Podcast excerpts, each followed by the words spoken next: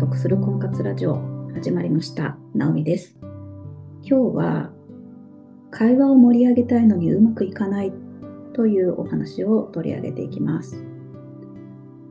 私も経験あるんですけど、盛り上がる話しなきゃとか、そういう盛り上がる展開にしたいとか、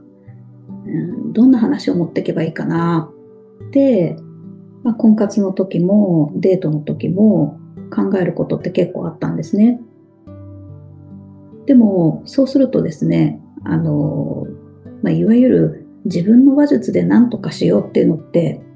ものすごくハードルが高いんですよ。まあ、お上手な方は簡単なのかもしれないんですけど、まあそういう盛り上がる話にしたいとか展開にしたいとかっていう時って結構気になってる相手だったりとか気に入られたいなって思ってる時なんかに余計にそういう欲求が生まれると思うんですけれどもそういった時にですね自分の話術で何とかしたいとかって何とかしなきゃって思っているとまあ空振りするわけです。でよくよく考えればですね盛り上がる時って大体こう相手との話キャッチボールがこう交わされる中で自然と生まれて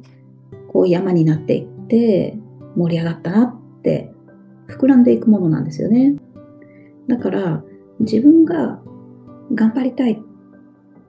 話を盛り上げたい展開したいってこう独りよがりでいてもですね、それはなかなか自然とできることじゃないんですね。相当の話術がないとっていうことです。じゃあ、どうしてうまくいかないのかっていうことなんですけど、それはあの、盛り上がるようにしたいとか展開したい、どんな話したらいいんだろうっていう時は、自分のことを考えてるんですよ。まあ、自分中心というかですね、言い方があのきつい言い方しますと、まあ、自分中心で物事考えてる時と一緒なんですね。会話っていうのは、まあ、盛り上がるためには相手が必要なわけですから、自分一人が盛り上がろうとかって盛り上がりたいっていうことじゃなくって、相手を巻き込むことが大事。で、じゃあ盛り上げるためにはどうしたらいいかっていうと、まあ、逆なんですね。自分がどうしたいとかって自分がどうしなきゃっていうことじゃなくって、相手の話に集中するといいんです。これはあの私が学んだことでもあるんですけど、質問型のコミュニケーションを取ると、そのような展開が作り出せます。基本的には人ってみんな自分の思いとか考えを分かってほしいっていう承認欲求もありますし、話をするとすっきりするんですね。まあ、女性の方がおしゃべりが好きなので、その承認欲求というのが、フラストレーションの解消とか、快楽っていうのは大きいのかもしれないんですけど、男性もですね、自分の思いや考えを分かってほしいっていうのは当然あるし、それを言った時にすっきりするんで、なので、相手の話を引き出せたら、それは盛り上がることにつながっていきます。間違いなく。えー、じゃあ、例えばどんな質問をしたらいいのかっていうことを例を挙げてみたいんですけれども、例えば最近なんか楽しいことありましたか？とかって聞くことあると思うんですけど、まあ質問はですね、その短いよりも少し長い方がこう頭の中で想像を膨らませたりとか準備したりとかできるので、あの自分のことを話すことが苦手そうな男性は特にですね、あのもう少しこう質問を長くしてあげた方が分かりやすいかもしれないですね。例えば、最近なんか楽しいことありました？なんかマイブームでこれハマってるとか、これ楽しんでるなとか、あげるとしたら何ですか？っていうような少しあ文章にしてあげるとですね、考える時間もありますし、少しこう、うん、なかったかなって、あげるとしたら何ですかって言われ方すれば、うーん、そうだなと。もう、あげること前提にですね、あの、何が楽しいですか？うん、ないかなとか、何かありましたかって、うん、特になかったかなって、あの、切られることよりも、もう必ず一個なんかあげてもらう前提の聴き方をしてあげるってちょっと違うんですね。っていう工夫とかから始まるといいですね。例えばですけど、うん、勝手に会話を展開してみようと思うんですけど、最近なんか楽しいことありました？なんかマイブームでハマってるとか、これ楽しんでるなとか、あげるとしたら何ですか？うーん、まあ、チェロかな。えー、すごい、チェロ、えー、いつからやってるんですか？ああ、これはもう3年前くらいからかな。結構、なんか奥が深くてハマってるんだよねって、まあ無難に毎日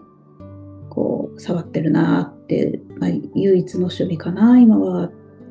えー、それってなんか始めるきっかけとかあったんですか？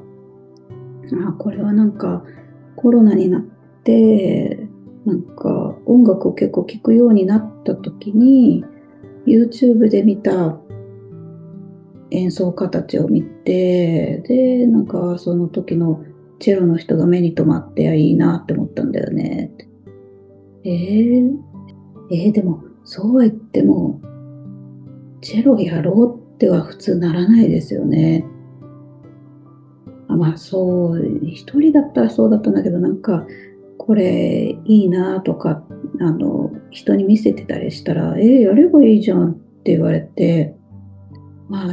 あ、後押ししてもらったのが、やっぱり良かったなって思うなそうだね。自分だけではやろうとは思わなかったかもしれないけど、で、そんなこんなしてたら、なんか、検索したら、チェロレッスン市内で見つかって、それもすごい先生みたいだったから、一回体験に行ってみようかなと思って、わあ、すごいですね。なんか行動的で。よかったですね。その、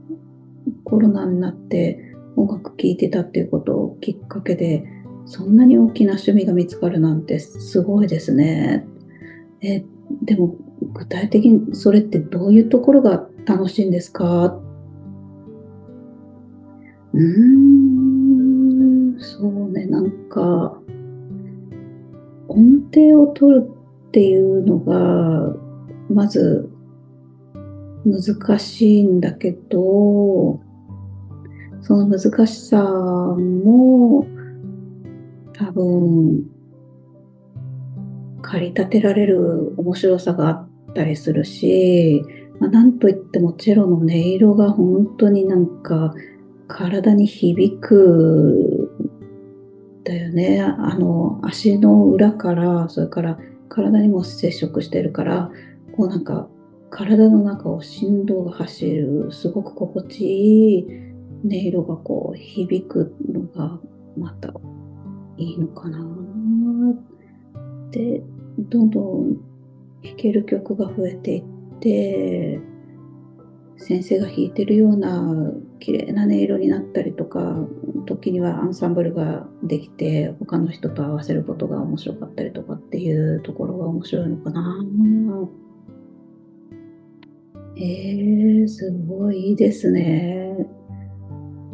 なんか面白そう、すごい。えー、他にも何かあったりするんですか？ああ、そうね。なんか、やっぱ年に1回発表会があるからそれに向けて曲を決めたりとか他の人の演奏を聴いたりとかして音楽の幅が広がっていったりとか自分の成長がこう見えたりするのも楽しいところかな。えー、いいですね。じゃあどういう風になってったらいいなとかって思うんですか？そうだね。なんか、やっぱ、歌を歌うくらい気軽な、こう、弾き方ができるようになったら最高だなって、なんか鼻歌の感覚でチェロが弾けるようになったら、なんかすごい楽しいだろうなって思うし、歌うよりも音域が広くあの出るはずだから多分すごい心地いいと思うんだよね。そうなったらいいと思うんだよね。うわそれ最高ですね。なんか楽しみですね。で、その一つのですね、チェロの趣味、楽しんでるっていうことに関して、それが知らない分野であったとしてもですね、きっかけはとか、具体的にどんなところが楽しいのか、他にもあるのか、これから先どういうふうになったらいいと思うか、といったその人の感情とか、経緯とか、その一つの話題のことに関して、二人でこう、同じ景色を見られるようにしていくというかですね、共有してもらうっていう絵を描くようなですね、そういった話が展開できると、相手の話を膨らめることができるんですね。これはあの、もう一問一答で、えー、何の曲やるんですか ?A っていう曲だよ、B っていう曲だよ。あ、そうなんですね。ちょっと知らないけど、チェックしてみます。あ、この曲なんですね。へえ。でもいいんですけど、それだとまあ、ちょっともったいないというですかね、深めるためには、その人の気持ちや思いっていうところを聞いてみるっていうことがコツになるんですよね。で、膨らんでった時にですね、わあ、いいですねって、そこまでこう相手のこう思いや感情を共有していくと、ああ、いいですねって、私も、あの、ちょっと楽器やってみたいなってと思ったりもするんですけど、なかなか、なんか、この年になって、探すところからなんかエネルギーがこう湧いてこなかったんですけど、なんかやってみたいなって思っちゃいました。えー、なんか、じゃあ楽器やるとしたら何がいいとかあるの？とかって、まあ、相手もですね、えー、自分のことをかなり開示していると、今度は相手の話を聞きたくなるっていうモーションが生まれるので、えー、少し会話がですね、行き交うようになるんですね。で、男性ってまあ自分の話をするのそんなにあの得意じゃなかったりとか、慣れてなかったりする人も多いので、そういったふうにまずはですね、相手の思いや考えをとことん分かって聞いて、ああ、そうなんですね。ってすごいですねって。まあ、おだてるわけじゃないですけど、相手を知ってみることから入るといいですね。で、その話の流れの中から、まあ、自分の話をしたいことがあれば、自分の話をすれば、間違いなくそれは相手が盛り上がった後ですので、自分の話についても相手がついてきてくれるっていうことはありますし、えー、まあ、自分が一人で頑張んなきゃっって思って空回りするよりも、よっぽども、えー、安全で、えー、時間も持って、で、間違いなく相手との一体感、会話っていうものが、こう、成り立ってくるというふうに思いますので、ぜひ、えー、質問してみてほしいと思います。それでは今日はここまでです。